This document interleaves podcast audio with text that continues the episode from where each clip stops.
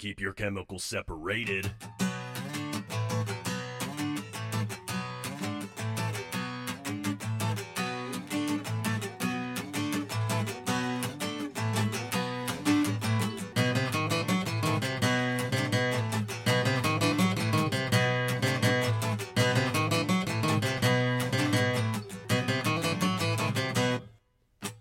Podcast is gaining traction like we cannot believe. Old school pool guys in and out of the backyard, slugging acid shock with chlorine and leave. These old bad habits gonna catch up somehow. Mix the wrong two things together and it's all over, pal. Add your products to your pool that really shouldn't mix. They're gonna trash it up, trash it up, trash it up, trash it up. Hey, you got conflicting chemistry. Take it out, keep chemicals separated. Hey, got three different chlorines. Take one out, keep your chlorine separated. Hey, keep this in mind. Measure your acid and dilute it in a bucket every time. Hey, rule your pool this way.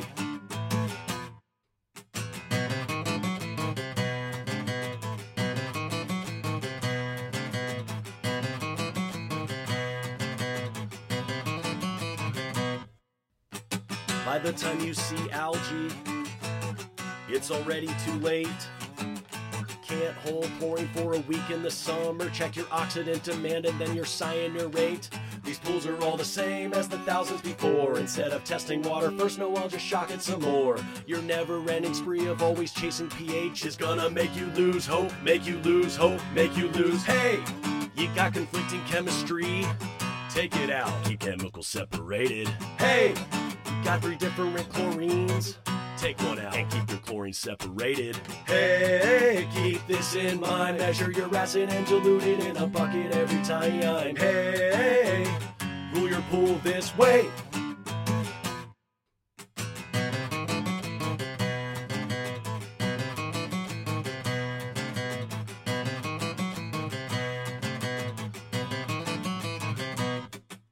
These old bad habits gonna catch up somehow. Mix the wrong two things together and it's all over, pal. Add your products to your pool that really shouldn't mix. They're gonna trash it up, trash it up, trash it up, trash it up. Hey, you got conflicting chemistry.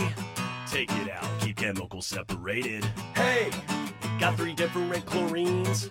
Take one out, keep your chlorine separated. Hey, keep this in mind. Measure your acid and dilute it in a bucket every time. Hey, rule your pool this way.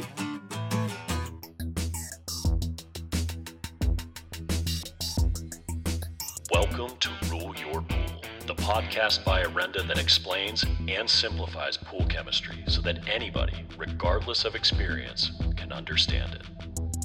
I'm your host, Eric Knight, bringing clarity to these subjects so that you can bring clarity to your water. If you're ready to rule your pool, then let's go.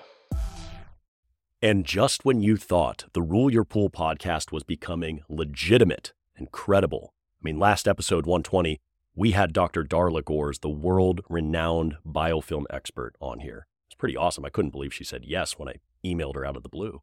And yes, we're going to have more PhDs and we're going to have more chemists and we're going to have more experts in their fields on this podcast. And that song, some of my best work, by the way, is to introduce a new multi part series on chemical conflicts. Now, I'm not sure how many episodes this is going to be. My thinking is three or four. Originally, I had it written down to be like seven or eight, but I feel like we can condense it because we don't have to hit all of the notes. What we really need to do is we just need to hit the highlights. So, in this episode 121, the first of our multi part series on chemical conflicts, we're going to talk about chlorine. And in full disclosure, this is actually the third time trying to record this episode. The first time was with Terry Arko, but we had some technical difficulties, couldn't really use the audio. And then the second time I tried it myself, but I realized that I went way too deep into the weeds. And so I decided I think I'm just going to talk about what you need to know rather than getting really scientific about it. Because let's be honest, the chemists who listen to this, you probably already know this anyway. This is really for homeowners and pool pros that may not be aware of some of the hazards of everyday swimming pool chemicals that we're using. And we're going to start with chlorine. So let's talk first about how chlorine interacts with other chemicals. Because if we talk about what chlorine conflicts with in the water, we could talk for hours. Rule number one if you want to be safe, never let any type of chlorine touch another chemical directly. You do that, you're probably going to be okay. If you mix chlorine with like literally anything else, it is likely that it's going to be hazardous, if not toxic fumes or flammable or explosive. I'm not trying to scare you, I'm just trying to be real. Chlorine is an oxidizer, and it's a pretty decent oxidizer outside of water. Like if we compare it in the water to something like ozone or hydroxyl radicals, no, it's not that powerful of an oxidizer in the water. But if you're just mixing them directly, oh yeah, yeah, it, uh, chlorine's pretty severe. So we're going to take it safe. We're going to keep our distance on these things. And we're going to talk about safe practices, okay? For instance, if any two types of chlorine were to come in direct contact with each other, the result is almost always a fire of some kind. The fumes, you can bet they're going to be harmful. And this is immaterial of manufacture, it's just the compounds themselves. Something like trichlor and liquid is going to create harmful fumes and a fire. Trichlor and cal hypo is going to explode. Liquid and cal hypo is going to explode. Cal hypo and just about anything is going to explode. It's just the nature of these chemicals. So when you see things that say always add chemicals to water, never add water to the chemical, that's real.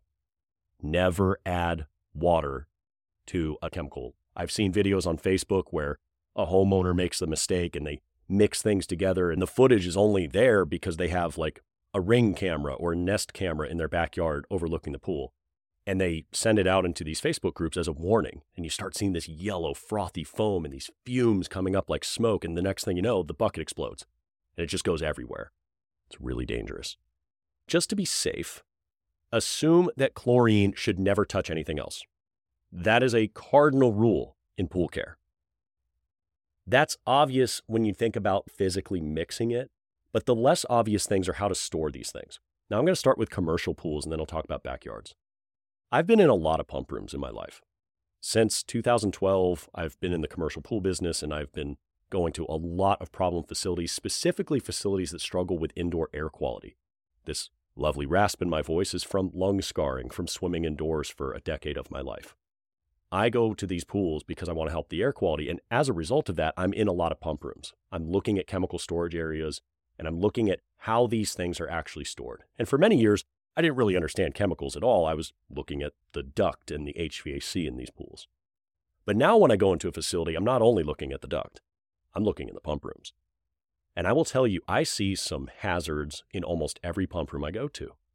I see some really dangerous practices.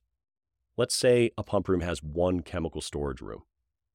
What are the rules? What can you put in there and what can you not put in there? I think the obvious is if the pool is using acid, acid should go in that room. Yes, because acid fumes, and there are some less fuming acids, but acid fumes as a rule, and it can corrode just about anything. So it should be in a well ventilated, separate room.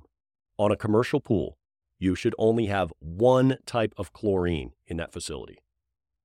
I'm going to repeat that. In a commercial pool, there should only be one type of chlorine present in that facility.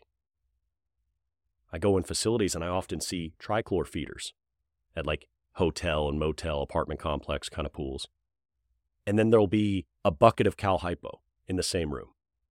That is extraordinarily dangerous. If that bucket were to leak or there was a crack in it, the fumes alone interacting in that room could make that room extremely volatile. You put acid in that room too, you could have toxic fumes. Pick one type of chlorine. And it's a similar kind of rule of thumb with acid. I know this episode is about chlorine, but if you're using liquid acid, you can store chlorine in that same room as long as they're separated and it's well ventilated. So let's say, for instance, you have a cal hypo feeder, very common on commercial pools. Don't put them next to each other. Don't let them interact directly. Have separate spill containment for both. So, for instance, the cal hypo is going to be in buckets and it's going to be on a pallet of some kind off the ground on one side of the room.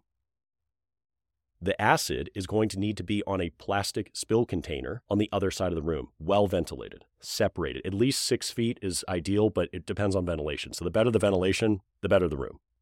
Now, you can store some other non volatile chemicals in that room. For instance, you can have a pallet of sodium bicarb, as long as it's dry and off the floor. You could have calcium chloride in there. That's fine too. You could have dry cyanuric acid in its own container. But you never want to have two different types of chlorine in the same room. Like, never, never, ever, ever, ever do that. It's very dangerous. I'm not exaggerating when I say this. Look it up. If you're using liquid chlorine and acid, those can be in the same room as well, but you're going to have separate feeders. Make sure the liquids never touch each other. If they do, it creates mustard gas. Very toxic. You don't want that. If you have trichloric acid, make sure they never touch each other. Same idea. Okay? When in doubt, spread them out. If you had to pick one chemical to go in the separate chemical storage room, it's going to be acid.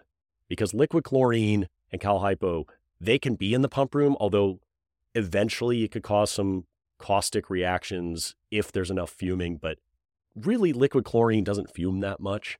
And cal hypo could, but typically it's going to be in sealed buckets and it's going to be used in a feeder. So put the acid in the room, well ventilated, run the feed tube through the wall.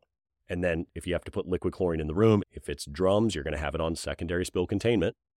If it's a big vat of chlorine, it should also have like a double walled vessel or secondary containment as well.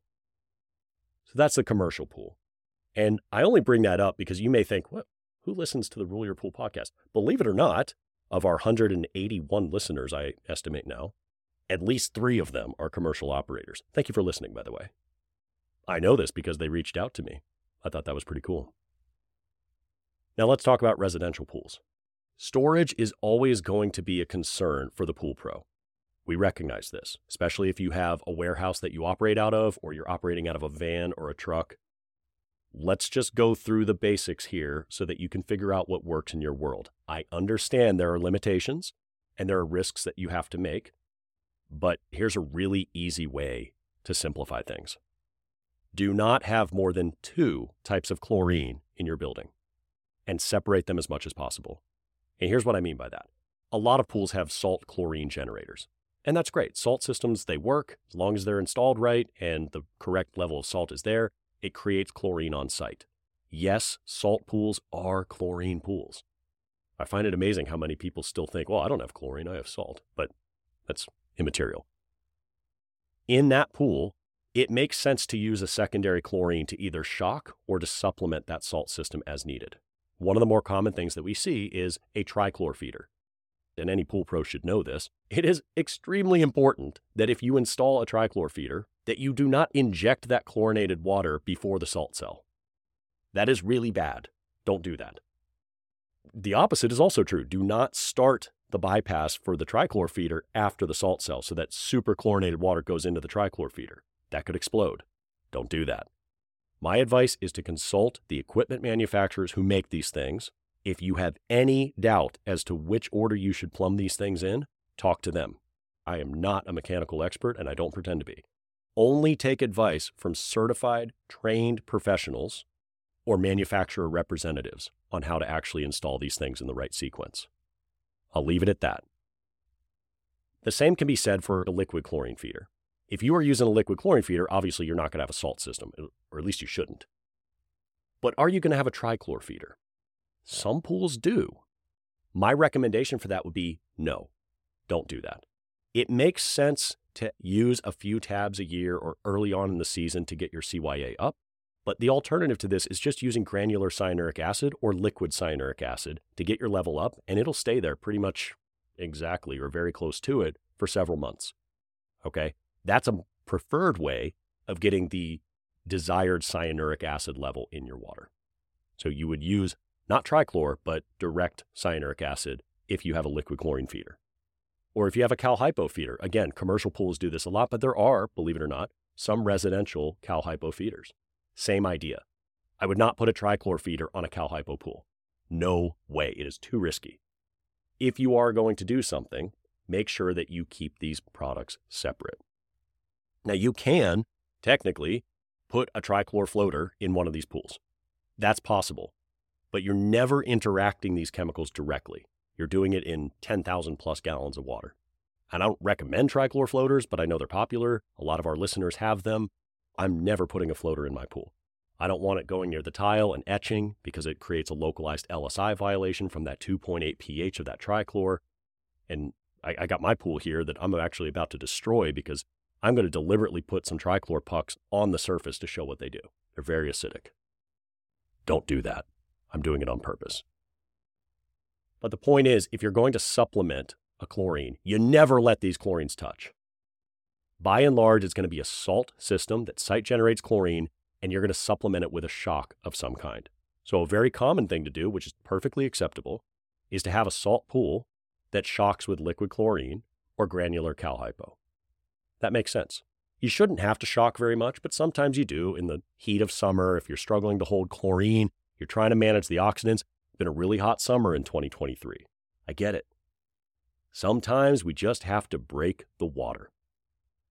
If that's the case and you need to shock, even turning the salt cell up to 100 might not be enough in that moment to handle the dogs or the birthday party you're handling, whatever it is.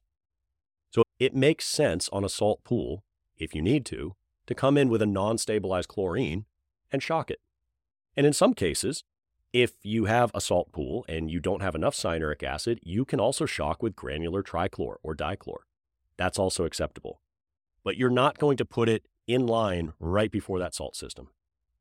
Now, if you're a pool pro and you're hitting 10, 12, 13 pools a day, whatever you're hitting, and you are manually adding chlorine for the week, that is considered a shock usually because you got to elevate those chlorine levels to five, six, seven parts per million sometimes. And that's more than we desire, but it's also the reality of the business because you're going to be gone for seven days. How do you hold chlorine for seven days? We talk extensively about this in previous episodes and also in our blog. You got to manage the oxidant demand. I would not recommend just throwing more chlorine at the problem because chlorine is not meant to get rid of non living organics, metals, nitrogen compounds. So, what do you do about those? Of course, we recommend things to alleviate some of that burden on chlorine. We talk about that in previous episodes. In my opinion, if I'm a service pro, I'm either going to have salt pools or I'm going to pick one type of primary chlorine for all the other pools on my route. I'm not going to be using three, four, five different types of chlorine. No way. That is extraordinarily dangerous on my truck. The truck bed is not that big. And if you're a service company that uses vans, even more important because it's not nearly as ventilated. I'm not going to put liquid cal hypo, trichlor, and dichlor in the same truck. Some people listening to this may say, I've been doing that for years, never had a problem. Yeah, you haven't yet, maybe, lucky, but every year we get calls. Every single year. Get another picture of a truck that caught on fire. The guy's lucky to be alive. Don't let that be you. So if I'm a service pro, I have one type of chlorine on my truck as my primary, and I might have trichlor to supplement the rest of those pools. I keep them on opposite ends of the truck. I also separate chlorine from acid. I put one in the front, one in the back, or one on the left, one on the right, whatever it is. Separate it physically. And the reason you want to separate it physically because it's not just distance. Distance is important, but you really need to physically make sure these things never touch. So you put stuff in between your clean white bucket, your ancillary chemicals, your vacuum hose, your hardware, whatever it is, toolbox, whatever you have in the back. Separate these things out so that if you get rear ended on the road or you slam on the brakes really fast, they don't interact. The last thing you want is a hazmat issue on the road. That is not a good thing. So never let acid mix with any type of chlorine. Never let two types of chlorine mix with each other on the truck. And guys, it's always an accident. I get it. Nobody does this intentionally, but mistakes happen. If any of you watched my Facebook Live when I was cleaning up my pool this past May on the Orenda Facebook page, I made the mistake. It was the dumbest thing I'd done, but I wasn't thinking about it. I was focused on talking to the camera, walking through the green pool cleanup procedure, and I had just done the white bucket test. I put liquid chlorine in a bucket of green water, and it cleared up. As a side note, the camera really didn't show how much it cleared up, but it cleared up quite a bit. And the next step, I knew I was about to chlorinate the pool. I said, I know I have a high pH because it's a green pool. Algae consumes CO2. Therefore, my pH is probably over 10. I've measured it digitally before. It's over 10, most likely. Very high pH. If I just put liquid chlorine in now, it's going to cloud up like crazy because the pH is so high, I'm going to have an LSI violation. So I went into my house and I got an Orenda measuring cup and I measured acid and, like an idiot, totally forgot that I had just done the white bucket test. And there was a lot of chlorine in it. Thank God it was just a couple ounces. and it wasn't straight chlorine. If it was, it'd be way worse. And I put muriatic acid in, and in a second, it turned like highlighter yellow. Like, oh, immediately got it into the pool, didn't breathe, pushed it in. You could see it on video. I regret that decision, but at the same time, I'm glad it happened so you could see what it did. Let me make that mistake for you. I don't want you to have that happen in a backyard. I don't want any of you or your coworkers or your employees or whatever to have this issue. So let's wrap this up. The previous two times that I tried to record this episode about chlorine conflicts, we went into the weeds about what it does in the water. What does it conflict with in the water? And rule of thumb, chlorine is going to attack just about everything in that water. There are some things it cannot attack, but pretty much everything else is. So be aware that it will, quote unquote, conflict with a lot of things in your water. Some things that chlorine attacks in water may surprise you. For instance, polymeric clarifiers. I learned this from Terry when we were recording the first time. Unfortunately, I, I wish I had his audio that would work. But synthetic clarifiers, they can be oxidized by chlorine. I didn't know that. Chitosan doesn't actually. Chitosan is natural. It does not get oxidized. And so it actually works really well. That's a good thing because that's what ours is. Whew. Good job, Jared. You picked a good formula. I did not know that. Chlorine will go after just about every algicide that you can think of that's not named chlorine. But then again, there are a lot of things that are totally compatible with chlorine that interact symbiotically. They harmonize. PR10000 is one of those. It's a phosphate remover. Works really well with a chlorine shock. Enzymes, CV600, CV700, they work great. People ask all the time, at what concentration does chlorine start to attack the enzymes? We don't really know, but I will say don't pour them on top of each other as a best practice. Don't put them in the same bucket. But we've elevated pools deliberately to 20 parts per million as an experiment, and the enzymes perform just fine. I cannot imagine you having to go to 20 parts per million even for a green pool cleanup. So, in everyday pool use, Chlorine is not going to wipe out the enzymes if you separate them accordingly. Chlorine is not going to attack sodium bicarbonate, not going to attack some other things. But if there are oxidants in the pool, yes, chlorine is going to get used up on those. So we didn't want to get into that because those aren't really conflicts necessarily.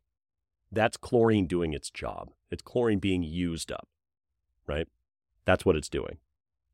So, in summary, if in doubt, separate the chemicals out. Do not let any different types of chlorine come into contact with each other, ever. If you are storing them, separate them as much as possible in well ventilated areas. If you have to have two different types of chlorine on a truck, you're going to have these on the perimeter and then you're going to have your gear in the middle. That's the general idea. I know it's a lot of things to think about, but the easiest way to summarize it is keep them separate and keep it simple. The KISS principle, right? Keep it simple, stupid. Don't have too many chlorines in your truck. Don't have them in your building. Pick one, own it, stick with it. That is the smart way to do it. Always keep these things separate. Rinse out your buckets. Rinse off your bottles. Dip them in the pool when you're done pouring so you don't get dribble. These are the best practices. It's what we teach at Orenda. If you want to rule your pool, be safe doing it. I'm Eric Knight with Orenda. This is episode 121. We have several more episodes to come. I hope you enjoyed the song. I enjoyed making it for you. We'll see you next week. Take care, everyone. Thank you for listening to Rule Your Pool, a podcast by Orenda Technologies. For more information on what we discussed in this week's episode, check the links in the description or visit www.orendatech.com. I hope you find this show valuable enough that you tap that subscribe button and share it with your friends. You can also like us on Facebook and social media. And with our help, you'll be able to rule your pool without overtreating it with chemicals and wasting money. I'll see you next episode.